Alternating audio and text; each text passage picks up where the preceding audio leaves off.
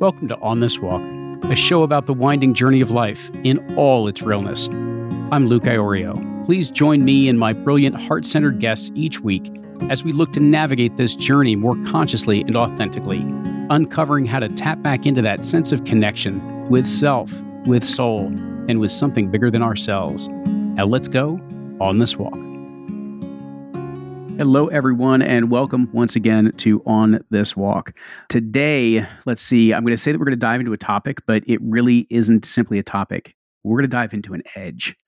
And this is a sharp edge at that. And I will be honest, it's an edge, uh, as a lot of things are on the show, they're an edge that I have struggled with through various parts of my life. Every time that I think, like, I, I think I've got this one behind me, I then find that next edge of expansion. And sure enough, it just comes back. And so, what am I talking about? What is this edge? It's the edge of not enough. It's that edge of not being good enough, strong enough, smart enough, important enough, old enough, young enough, however, centered enough, right? However, it chooses to appear for us. It's this feeling of not enoughness as we begin to respond to our life and, and respond to maybe what spotlight is starting to be shown our way. And there's this nuance that came up as, as I was getting into a conversation with one of my new favorite people. And we were getting into this conversation and how this not enoughness can actually appear. And so let me share one of the specific ways that came up and, and has also appeared for me, because this not enoughness actually takes on the form of a very familiar question for us. And it's that question of, Who am I? Another way of asking this might just be, Who are you? And I mean that in terms of who are you to? Who are you to run this podcast? Who are you to share these stories? Who are you to be in that leadership role?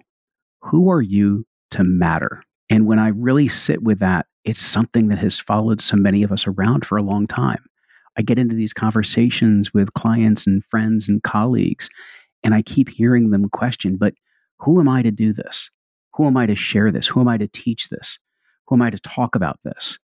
And there's this question that keeps running through us and it keeps hitting that, that thorn of not enoughness within us. And so it's this question of who are you or who am I?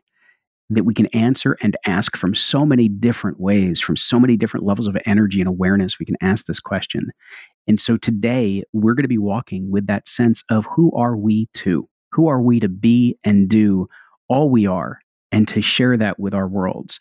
And so, like I was saying, this came about as I was having a chat, a catch up with one of my new favorite human beings that is out there. And we were exchanging just some updates and talking about what might be some ideas for another conversation. And so you may remember my guest. You may have recognized her from episodes such as episode number 17, Metabolizing Our Stories. And of course, I'm talking about Jen Georget. Genevieve is a writer and photographer from Ottawa, Canada, believes in cultivating space for vulnerability, truth, authenticity, and storytelling.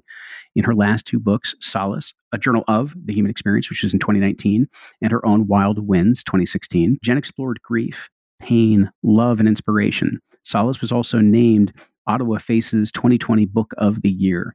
Currently, she's working on a, a magnificent healing centered project. We talked a little bit about that at the end of our last show. And she finds joy in her life with her husband, her kids, and her golden retriever.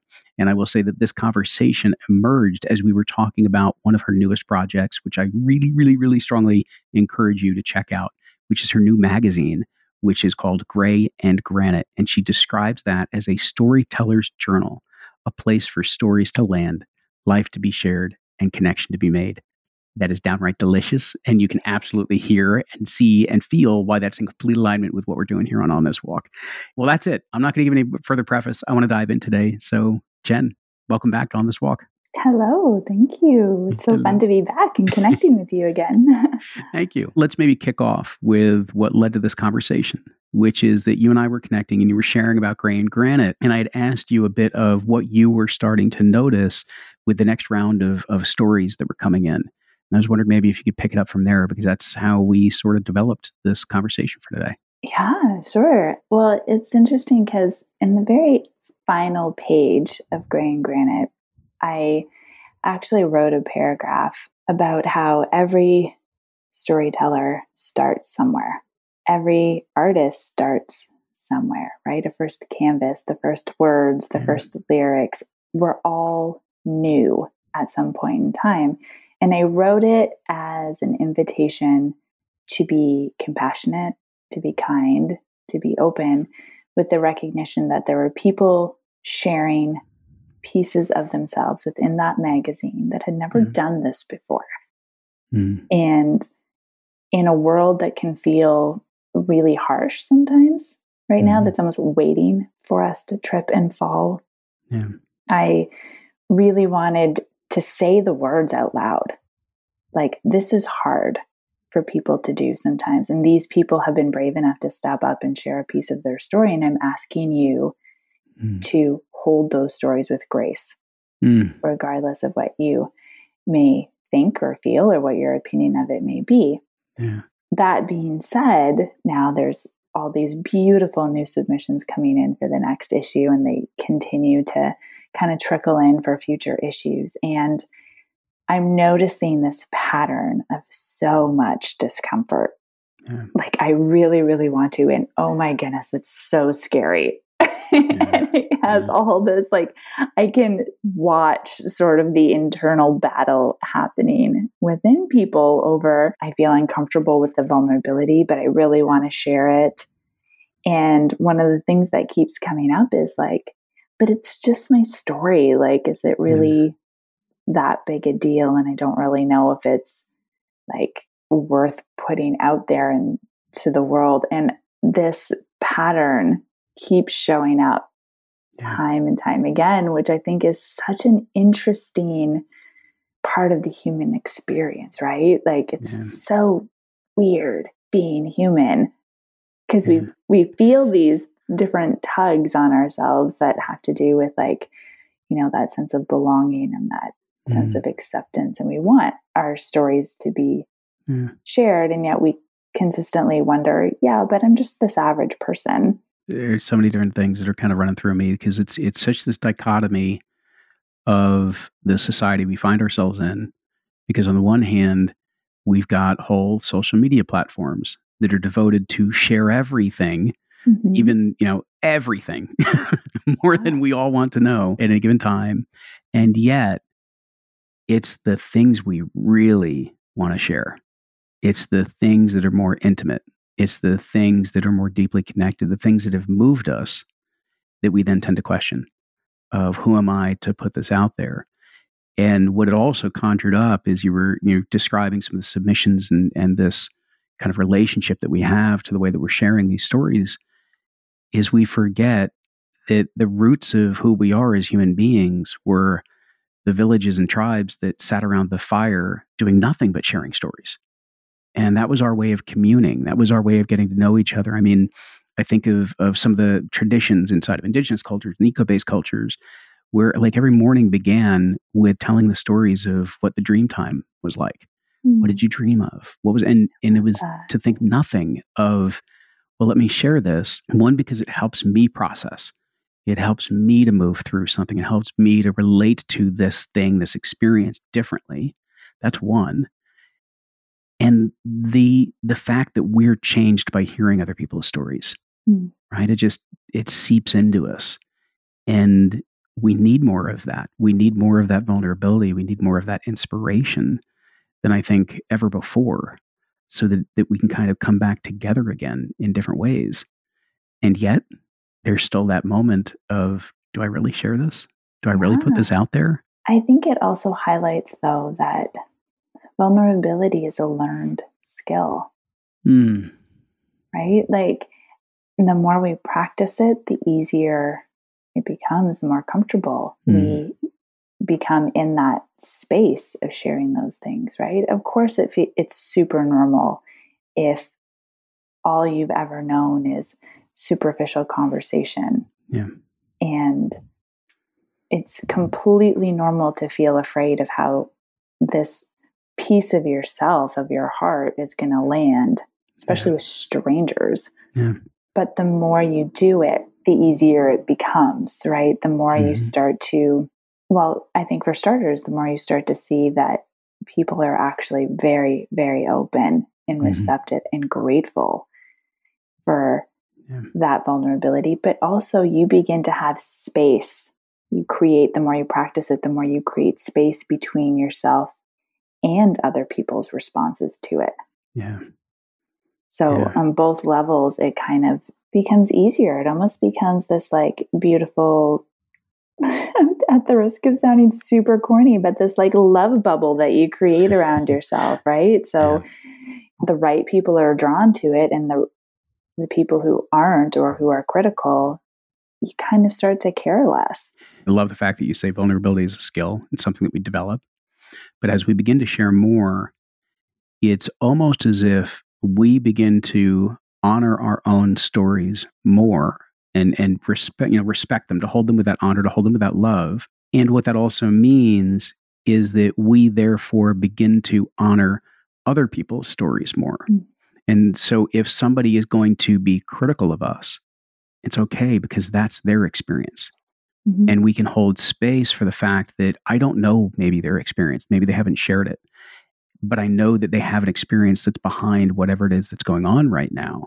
And because I can see more of my experience, I can see the times that I've been through that.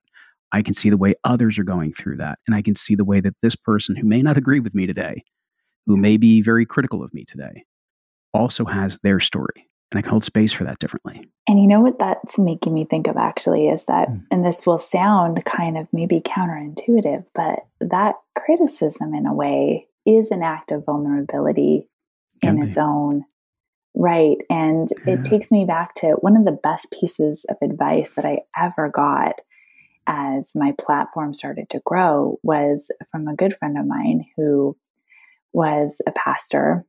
Mm. And I met him through, he was also an officiant for many of the weddings that I was doing. We were out for dinner one night and he said to me, he said, Jen, just always remember that people are always responding to us based on our most recent hurt. Mm. And that really changed the way that I received Yeah. more negative feedback. And of Mhm. course, there's people where you just outright are like, I'm blocking this person, Right. Right? You protect Yeah. your space and you're allowed to do that. But there was also moments where you could see that Yeah. hurt coming through in their Yeah. words. And that in and of itself is an act of vulnerability and they may not have found a way to articulate that. It may be projected, which isn't necessarily how we want to Mhm. go about the world, but it as you mentioned, it does give sort of like this sense of like, what would love do in this situation? Yeah. And there has been moments when we've been really been able to turn that narrative around Yeah. by simply approaching that person, being like, I'm really sorry you feel this way. Did something happen recently? Yeah. Right. And then that opens up that that space for them as well. So it's uh what you're connecting me to, and it, maybe it's because I'm on, off the heels of, of having recently been out in Sedona with my one of my my core teachers, central teachers in, in my life right now, Carissa. You all be meeting her very soon, actually, in relation to when this episode is airing. And one of the things that she has shared is to have us reflect on that difference between vulnerability and fragility mm, right? Because we very often, when we feel that criticism for having put our story out, we're already in that state where we're questioning ourselves, perhaps, where we weren't quite Yeah. sure of what we're putting out there. And it's there's a difference in being vulnerable, which really is a strength that is is you know willing to show more and more of who it is that we are and be open and honest about the experience of life that we're having. But fragile means that we can crumble, that we can be broken, and so, to what you just highlighted, is that if that criticism comes in and I'm going to respond to that criticism being very reactionary or you know connected to an emotional response of some kind and respond from that place as opposed to having returned to peace first it's because i'm feeling fragile. It's because i need that that defense. I've got to put up that protection. I've got to put up that wall around me because i'm i'm feeling like i can be broken right now. Mhm, and that's you know that's coming from that part of us that's still very much in fear and very much questioning of ourselves and that's okay we all go through those moments i'm not to say that that's i've, I've been there on many occasions and there are things that can still bring that out in me and there's this other vulnerable place which is what i think you just described of you know what if we viewed this person who's coming to us in this way as also having just displayed vulnerability in their criticism because they're they're probably admitting something that they're going through, whether their words match that or not. And so, how can I just simply meet them from that place of love or peace or kindness? Let's just think about it very simply. How can I meet them from a place of kindness? You don't have to jump all the way to love. That's step Yeah. two. Yeah. Yeah. step three or step four, or step five, right? I'm curious just what comes up for you when you hear that juxtaposition of vulnerability and fragility. Well, And and, how I, you experience it. I think that. it's a fine line, Yeah. to be honest. There are days when I think the appropriate response is to put very strict boundaries around yourself Yeah. in the space you're like I have full Yeah. disclosure. There's been times, especially early on when my platform was growing, and my husband would have to go on first and Mhm. look, Mhm. you know, especially if it was something about my kids Mm. or something very, very, very close to my heart. He Yeah. would go on and he would delete things and he, you know, we, you have an ecosystem in place because Yeah. it can shut you down right that's the thing about vulnerability Yeah. and this is perhaps it's why i'm so passionate about holding people's vulnerability a certain way because this might be a terrible comparison but I, I almost think of it as like a person walking into a church the first time hmm if they walk into a church and meet someone extremely judgmental Yeah. and harsh they may walk out of there and never come back again Exactly. and that could be the end of their relationship with that faith or whatever it may be. Yeah. If a person gets enough courage to open themselves up with vulnerability, and that vulnerability is met with Yeah. judgment or criticism or harshness, you could shut that person down. Yeah. For a very long time, if not forever, right? They may view that as like a very painful, unsafe thing to do. So, to answer your question, I think having to understand where you are at first mm. and realizing you don't always have to be the bigger person, actually. Yeah. That's taking me a very, very long time to learn because as a Yeah. person who wants to lead with love, I have often felt like I have to go the entire distance. Yeah. And it's only been in the past year where I've been able to say, actually, you are here. There's room for you in this space. That being said, you need to be a decent human being while you're here. Yeah. And it's mm-hmm. not my job to constantly course correct people as they go. And so yeah, there are there are days where I'm just like, no, I do not have the capacity for this. Yeah. And that's okay too. And then there's days where I have more ability to be like, please share more. I'd love to hear more about Yeah. the story that's happening behind the scenes here. you know you're highlighting also this element of knowing how to have what i'd call uh, agile healthy boundaries Mm. right and and by agile i mean those boundaries may look different today than they look tomorrow than they look the next day right and so So, for us to be able to check in with ourselves to know that today, you know what? I need a little bit more. I need to feel a little bit more of that coziness. And I, I love the example you give because if we're new to that church, if we're new to sharing our voice, if we're new to school, right? Whatever the environment happens to be or whatever the thing is, there is a little bit more that we want to focus on that's going to support our encouragement and bringing and teasing that out of us until we have a stronger foundation under us.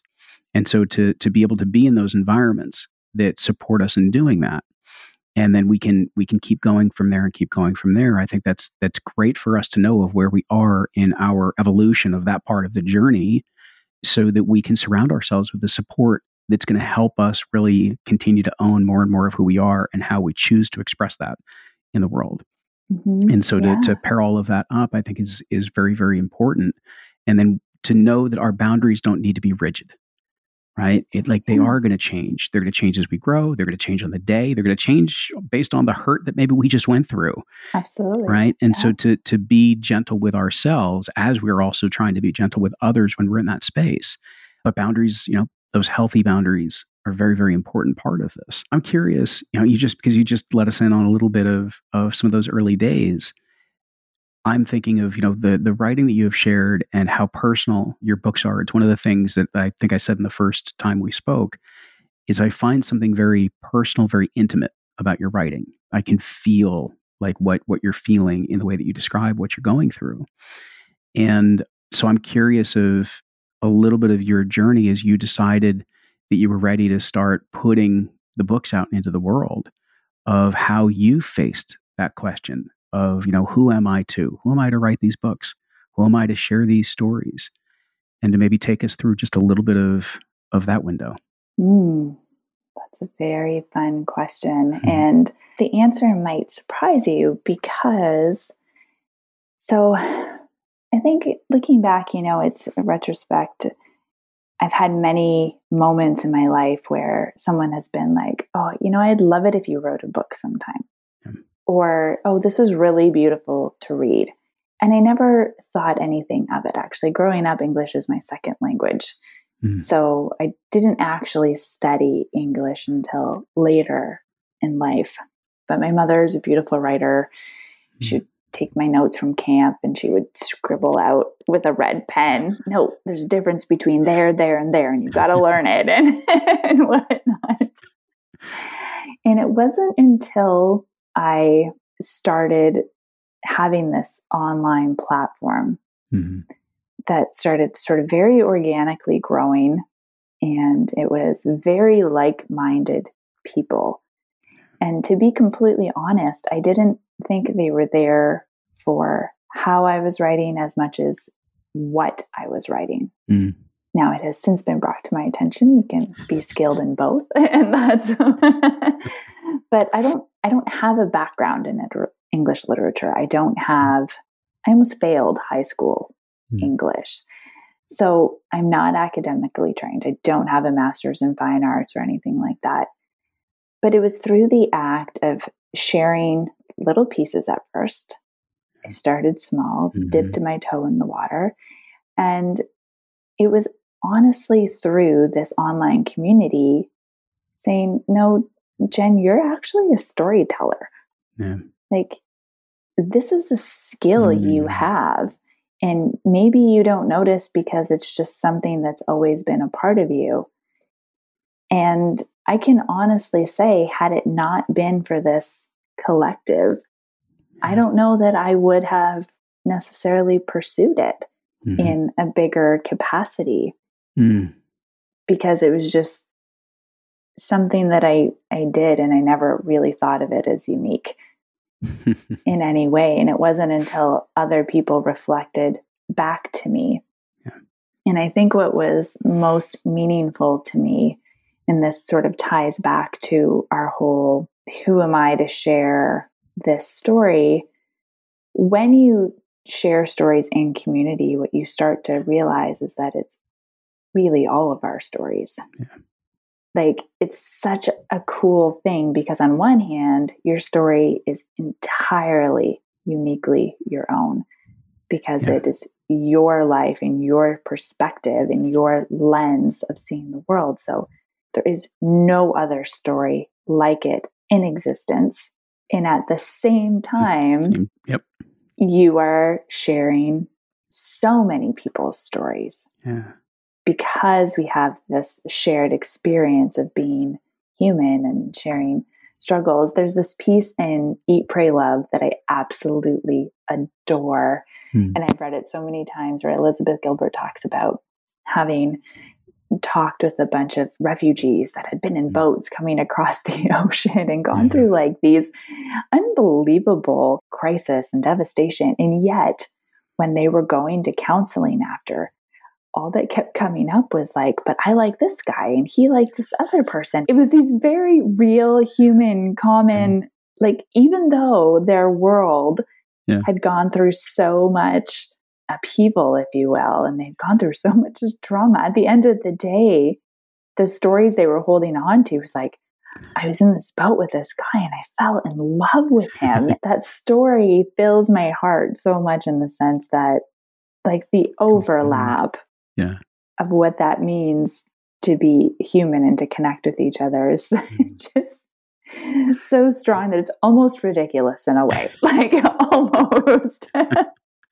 I think I've said it before, and you know, it's one of those those catch-alls. But that which is most personal is typically universal. Right. And it's, what so you're describing, right? So we get great. into these really deep personal parts of who we are. But the reason why people become so moved is there's a thread in there that they just completely recognize in themselves. Mm-hmm. Even though the details are totally different, it doesn't matter. I want to speak a little bit to what you described of, you know, the the collective that, that you had put around you as part of just some of the writing, some of the sharing you were doing step at a time. It's so important for us to find those initial communities, groups, tribes that we can share into that do have the ability to reflect back to us so we can actually start to see ourselves even more completely with with what can get shared back and and mirrored back to us. And so it's it's you know we're we're talking about it in the form of of writing in in this context but it's why I've spoken so often about things like circling and why I run the men's circle and everything else is because that's where all of a sudden somebody can step in and begin to really share the experience of life that they're going through. And they can share it in a community that's going to hold that space that's going to mm-hmm. hold that mm-hmm. vulnerability mm-hmm. and they're going to hold it with care they're going to hold it with gentleness they're going to hold it with acceptance and then being able to mirror back of what you know what i experienced in hearing you talk and what i experienced in hearing you share what it is that you've gone through and now all of a sudden we can you know find some of these universal patterns that are underneath us but we've held this space for this individual to step in and share that way and I know through my own experiences of whether it be in circle or groups or working with a coach or a teacher or, a, a, retreat community, when you're able to share and have that level of acknowledgement come back to you, when you share and then have somebody afterwards tap you on the shoulder and say, This is why this was so meaningful to me. Like, this is, you have no idea what you touched in me. All of a sudden, it gives you this recognition that I want to actually see a little bit beyond myself because there's something bigger going on here. And so to for me to see the power of my own story and not because it's it has to be some big grandiose story but to see the impact of it to see the fact that it did touch somebody in whatever it is that they have to be going through is so unbelievably important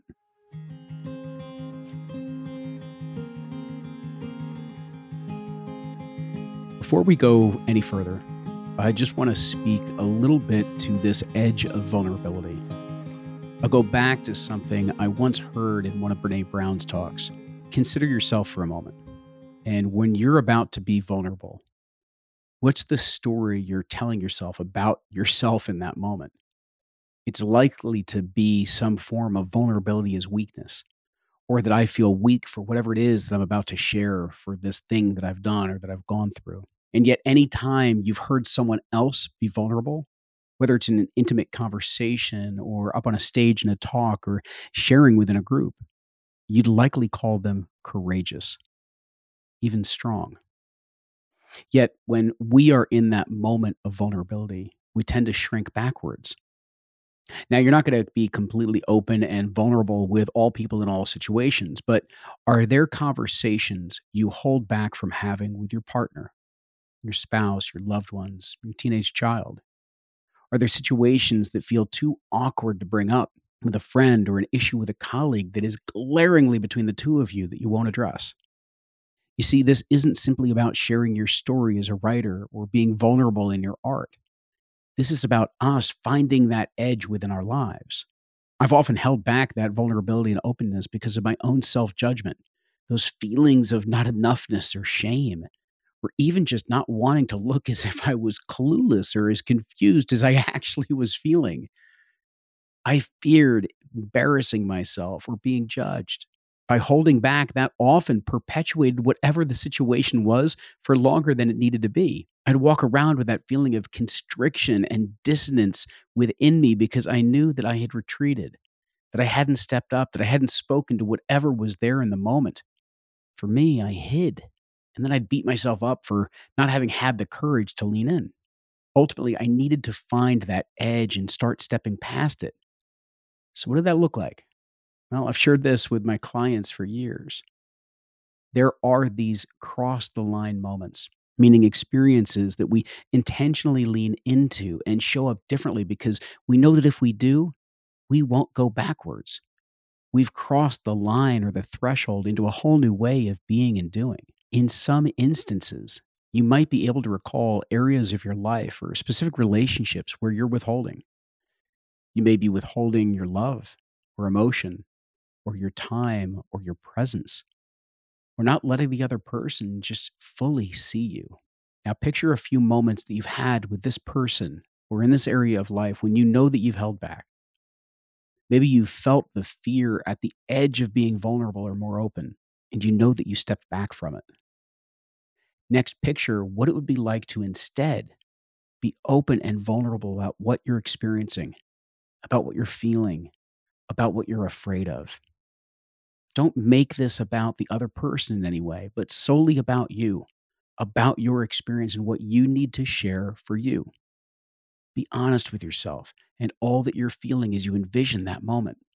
And now, last, when is another moment just like this likely to come up?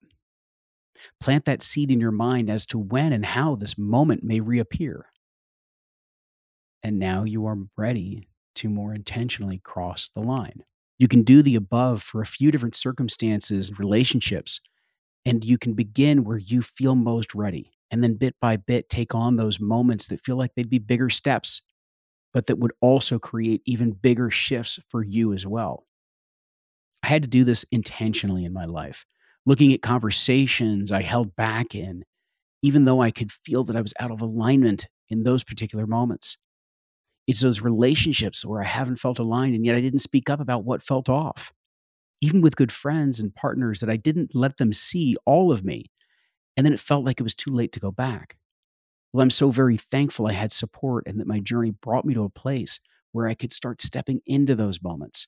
And my life became so much more enriched and fulfilled and peaceful with deeper relationships that had love, intimacy, and true connection at the center of them.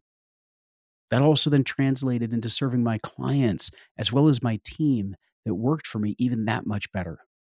After this episode, Take the time to plan your cross the line moments. You will be absolutely amazed at what this creates in your life. Now, let's get back to a story specifically about one of those edges that got evoked in me as Gen shared our time together in this conversation.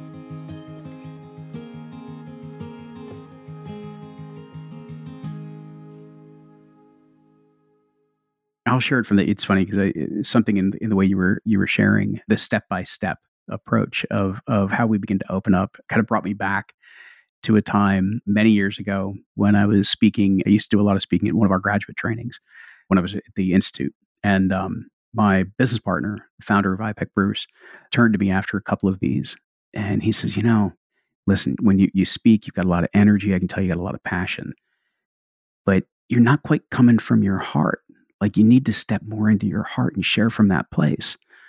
And of course, he says this to me, and the first thing through my mind is, you know, the the scene from Jerry Maguire with Cuba Gooding Jr. He turns to him and he goes, mm. "I'm all heart, you."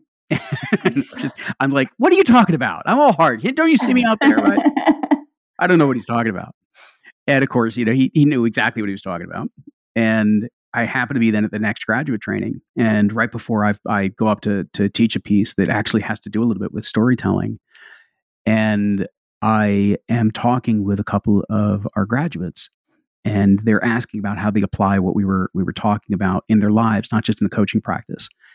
And I said, well, interestingly enough, my wife actually just went through the beginning of, of the program, and here's how she's using it as a teacher in an inner city school system with these kids who are having these these challenging dynamics with bullying and all this other struggle that they've been going through. And as I'm telling the story, I'm starting to get choked up. And mm. then the people I'm speaking to are starting to get choked up. And one of them starts crying. And is we're in the middle of this like really deep moment. And I hear one of my colleagues go, Okay, Luke's back up on stage. We're gonna begin the training. Everybody come back to your seats. And I'm like, Oh wow, we're gonna get we're gonna go from here to there. and I walk up on stage because uh, it was a bigger it was a bigger graduate program for this one. And I start to go into what I'm sharing. And I start to get into this story. And at one point, I mentioned my father as part of the story, and my voice cracks. Mm-hmm. And I now recognize I'm at that point where I've got a choice to make. Am I going to stay in this moment of vulnerability and in my heart and share from that place? Or am I going to do what I've pretty much always done, which is, am I going to step back for a moment, take a breath, and then talk like completely calm, cool, and collected again. And thankfully, that day I chose to do the former. And I'm speaking with literally tears just like glaringly in my eyes and a couple of more voice cracks along the way as I'm talking. And I get to the the end of what it was that I was I was sharing at that particular moment, and I now I pause. And what felt like the longest silence of my ah. life takes over in this room which I think, according to some friends, was, you know, colleagues, it was all of about a second and a half, but it felt like an eternity. And then I've received just this really, really wonderful, warm appreciation and ovation for what it was that I just shared.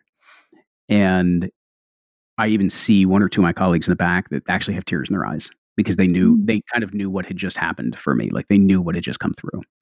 I share that because I think what's coming up for me is that we're going to find these moments where we're on that edge of sharing and opening into that vulnerability.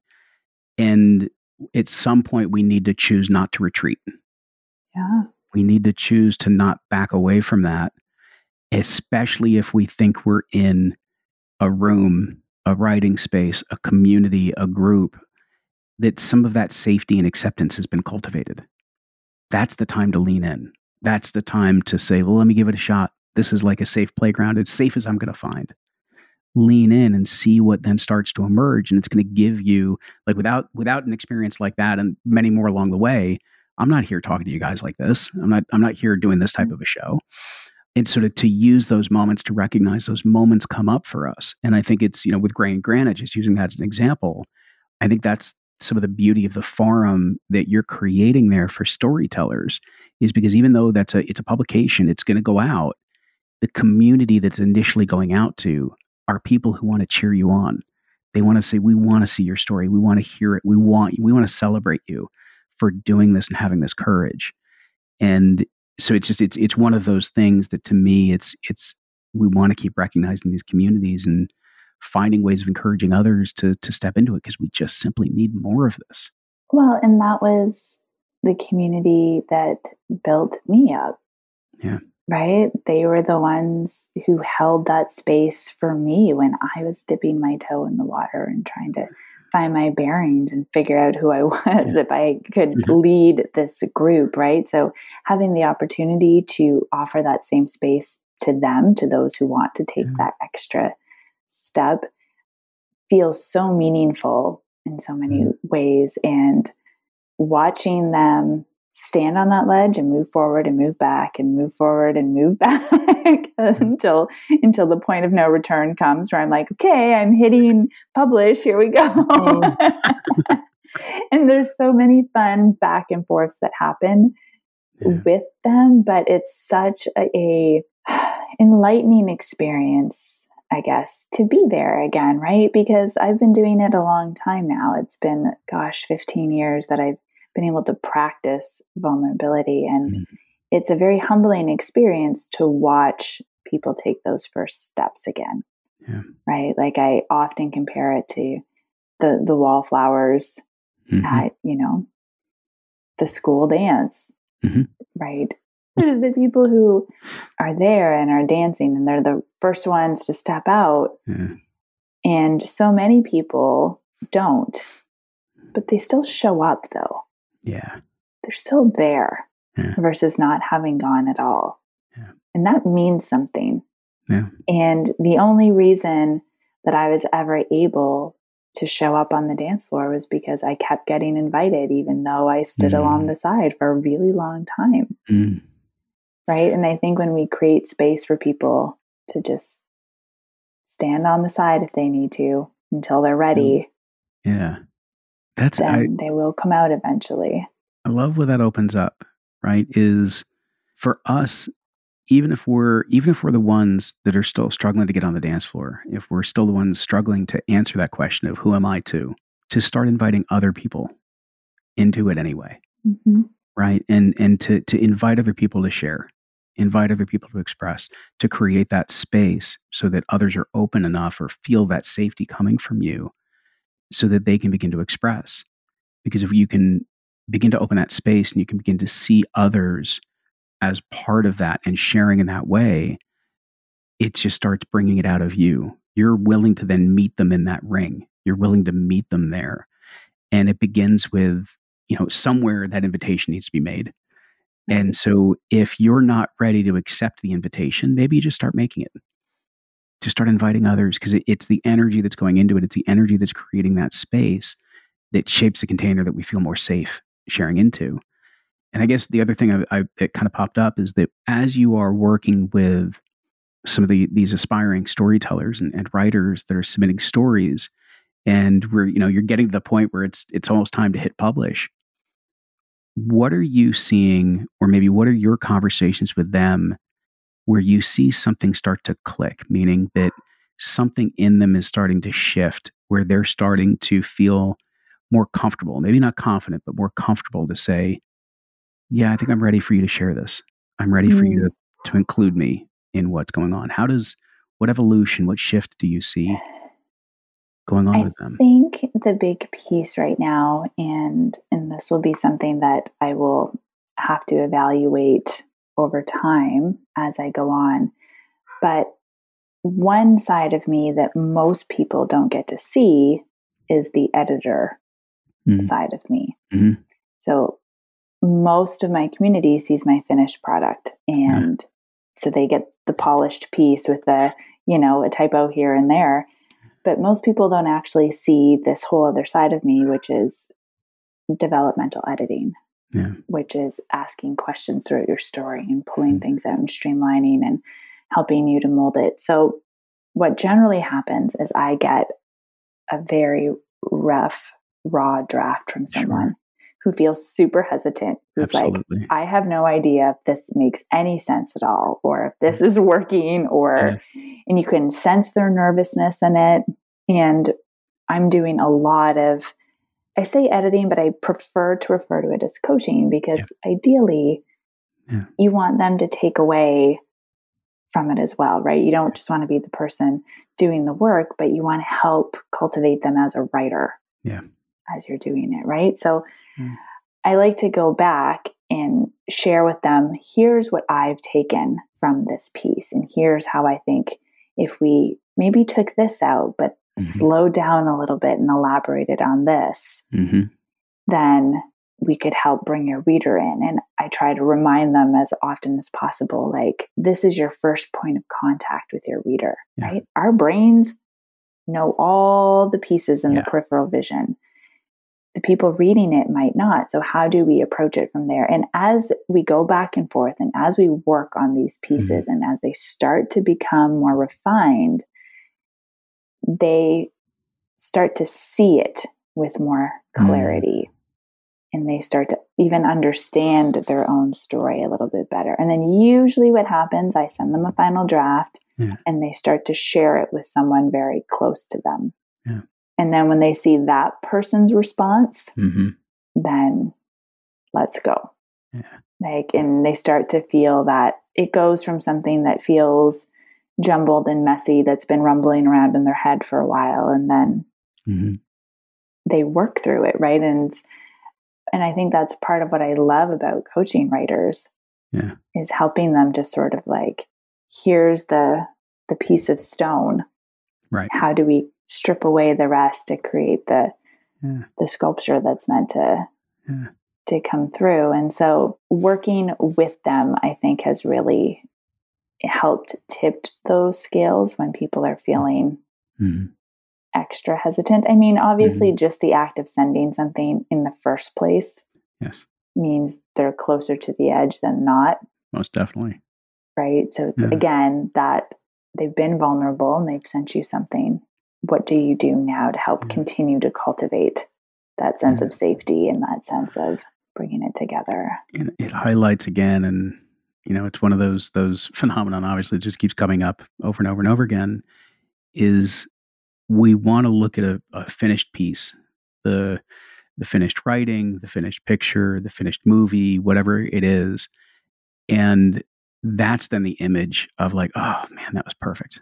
That's what i'm trying to strive for. It's it, i've got to be there right? Mm-hmm not paying attention to the rounds of editing and film editing and like everything that goes into creating what that final piece is that's actually there. Yeah. And we don't pay attention to how many people are involved. Right? It's not it's not just one woman or one man that that all of a sudden it's like, oh, all on myself, all on my own. I figured this all out. I put it all together. I figured it like everything. It's all on me. I'm the lone wolf. I'm the cowboy, right? And it's like that's never that's never true. Literally, it's never true. There is no self-made man or woman. It just it's not true.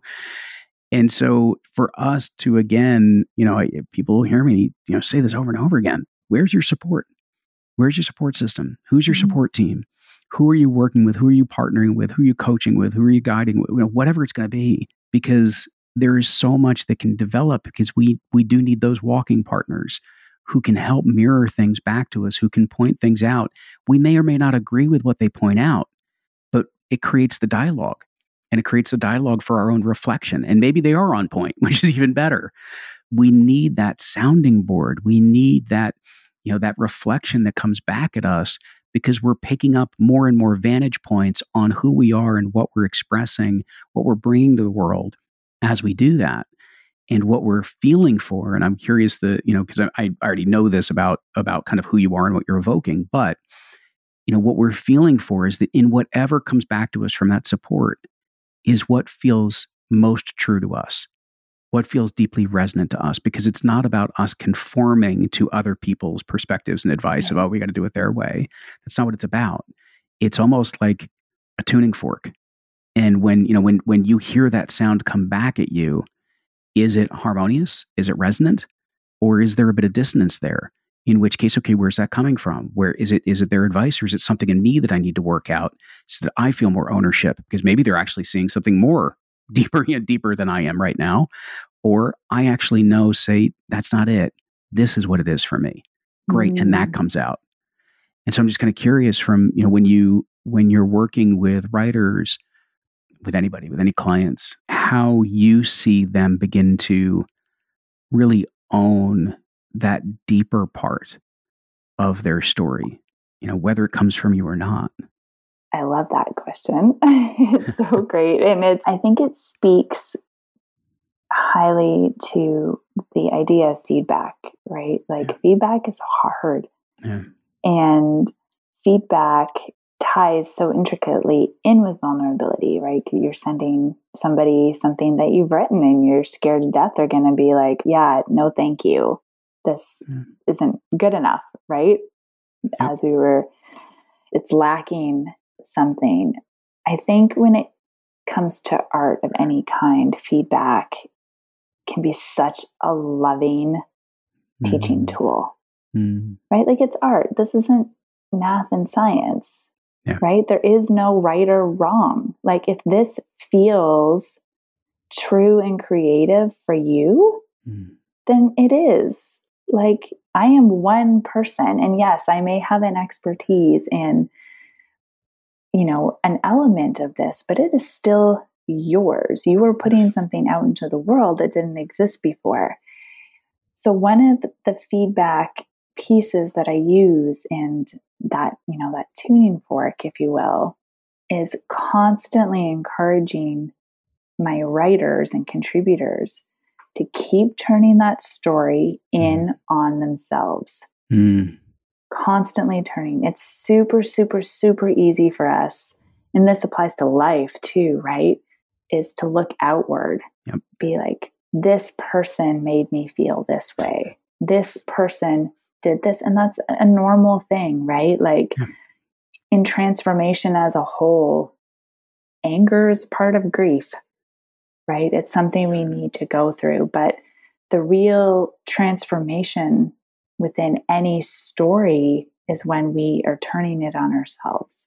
Yeah. okay maybe that person did do something but what did you learn from it? Yes. How did you feel in that moment. We can never speak the truth of another person. We just can't.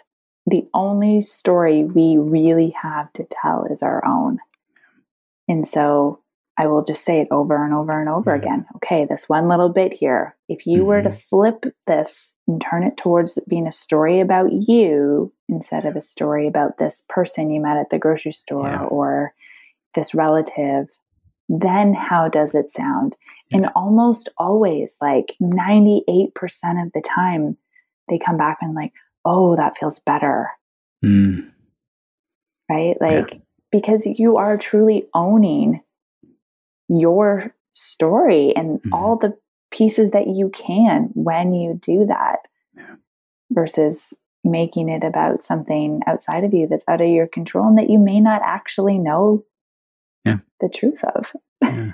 right? It is such a, a great reminder with whatever it is that we are going through, whatever feedback we're receiving, whatever that that circle or that group might be bringing back to us in a given time. It's to come back to, well, what are you experiencing in relation to that? Right? What are you feeling? What's coming up for you? What's emergent? Because that allows you to explore even more that which is deepest within you that which is coming up for you that which you know maybe you do need to work out because maybe it, it kicks some stuff up there that you're like oh i experienced it this way and that was really agitating and that yeah. was really scary or that was really frustrating or it brought up my anxiety and it's like where did that come from right because right. if it's right if it's striking that chord well that chord's in you and so what right. what did it strike up against and it's not to discount those mm. experiences right mm. because it's still real for you and true for you how you experienced absolutely. being within the world but there's still a difference between which side of that we tell. Yeah. Right? We can't presume to know someone else's intentions yeah. or the story that was happening for them at that same time. So i try as hard as i can just to stick to the story that we know Mm-hmm. And it is the one that we are living out. And you can take any story and you can turn it inwards. Doesn't yeah. matter what the story is. Yeah. You can always redirect it that way. So I guess that would be that that tuning fork. Yeah. Right. And absolutely. And I, I think it was coming up for me even as we're talking about it. One of the questions that often happens is like, what if my story isn't traumatic enough though? Right? What if mm-hmm well, how did someone put it? What if my my life has been too much of a vanilla candle? Which mm-hmm. let's be kind to vanilla candles; they're wonderful. but we do live in a society that has romanticized tragedy. Yeah, and like to the point that even I catch myself feeling angry every time there's like a holiday commercial with a parent who is gone. Like mm. we can celebrate joy in and of itself. Yeah. Right. And we can, and those things are real. And, but the thing is, they are very real and we have to deal with those things in real life. Yeah. We don't need to add that external pain in places. Yeah. And so, one of the conversations that keeps coming up is like, well, what if I don't have that big mm-hmm. transformational story? And sort of talking through those things, but we still change, right? We yeah. change when we watch a person we love sleeping. Mm-hmm. We change when we have our children. Yeah. We change when we see, you know, a lover step out of the shower kind of thing. Like there's these moments, these very poetic, very much more subtle. And that's the thing, they're often much gentler. Mm-hmm. But we don't live in a world that leans into gentleness. Yeah. Yeah. And so um, having to kind of cultivate that as well and help people yeah. understand that story equally matters. Absolutely. I'm so glad you brought that up. It is something I not only hear, it's something I've I've gone through myself in thinking through, you know, what it is that I may want to put out there, what it is I may want to share and feeling those moments of, you know, preparing for a project or preparing for a talk or any number of things. And it's like, ah, I don't know. I haven't been through as much tragedy. I haven't been through these really big, deep, horrific experiences in my life and and kind of reflecting back on that and saying, but I still have my experience. Mm-hmm. It's still my experience. And it's still what it is that I've been through. And it still gives me a chance to be able to express from that place. And again, that which is most personal is universal. Mm. So it can be those really, really small seemingly small, by, by small meaning everyday type of moments that we connect to that all of a sudden has us connecting to a deeper experience of who we are or what this life is or what it really truly means just to to grieve in that way or be happy in that way or to be fulfilled in this way. And we can still talk to all of those experiences because the experiences are universal. The details may be different. The mm-hmm. details may be unique to every single one of us but we're still connecting into those universal energies and emotions and experiences that we all share as as human beings. And the mm-hmm. more that we can bring that forward the more we give permission to other people to bring that forward as well so that we can all share our unique voices. Nobody's voice is gets to matter more than everybody else's. They all matter. They all and do. overcoming can be gentle. Yeah. Yeah. Right? Like Absolutely. even if you haven't gone through these huge ordeals in life, there was still battles to be fought when you chose to leave your old job and pursue this path. Gentle is the only word that comes to mind because life is allowed to be gentle yeah. as well. Right. But that doesn't mean that you didn't have to confront insecurities. It doesn't mean you didn't have to confront fear or doubt right? Yeah. We just have this way of seeing the big dragon and it mm-hmm. becomes more obvious and easier to wrap our brains around when we're we're slaying the big dragon versus like coaxing along and just bushwhacking our way through to the other side too. Yeah. The energy that just came up for me is how often because at times we we try to convince ourselves it needs to be bigger it needs to be more dramatic yeah. how often do we stop ourselves from doing the bushwhacking until it becomes the dragon right, right. and and recognizing that no actually it it, it can be that everyday type of circumstance of of stepping into what I need to face today, stepping into where the soft spots are, where the, the challenging spots are, where those moments of discomfort happen to lie, I don't need to wait for them to become some bigger thing. Mm-hmm. And so mm-hmm. now, you know, kind of applying it to the way that we live ourselves forward, because I know, you know, I've I've been there of almost putting off certain things until they became something much bigger. And part of the reason why I have this show, part of the reason why I've done coaching and guiding and all the other things I've done is I don't want other people to have to go through the more traumatic moments. It's like, well, let's get into the conversation now today and let's take what you're already experiencing because it's already right there in front of you.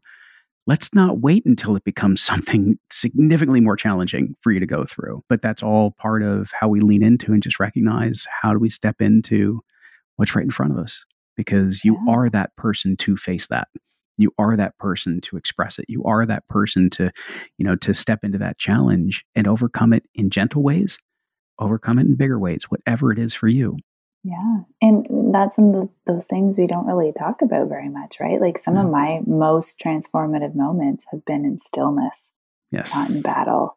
Yes. Yes. Right. Like when I stopped to be like, Gen, you do not need to fight this one with everything you have. But yeah. if you just stopped for a little while? Yeah.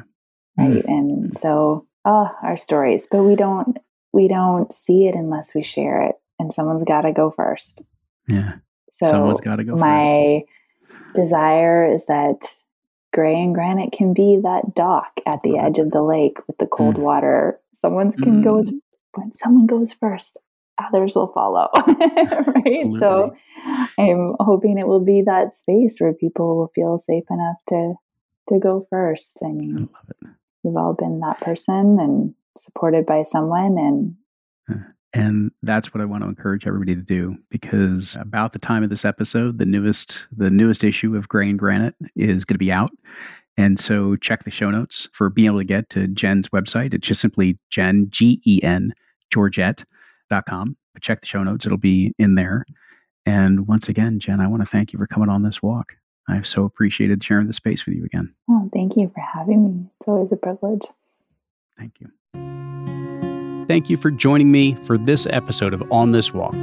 Before signing off, please subscribe to the show and don't miss a single episode. Also, please rate and review us. This helps me greatly in getting the word out about this show.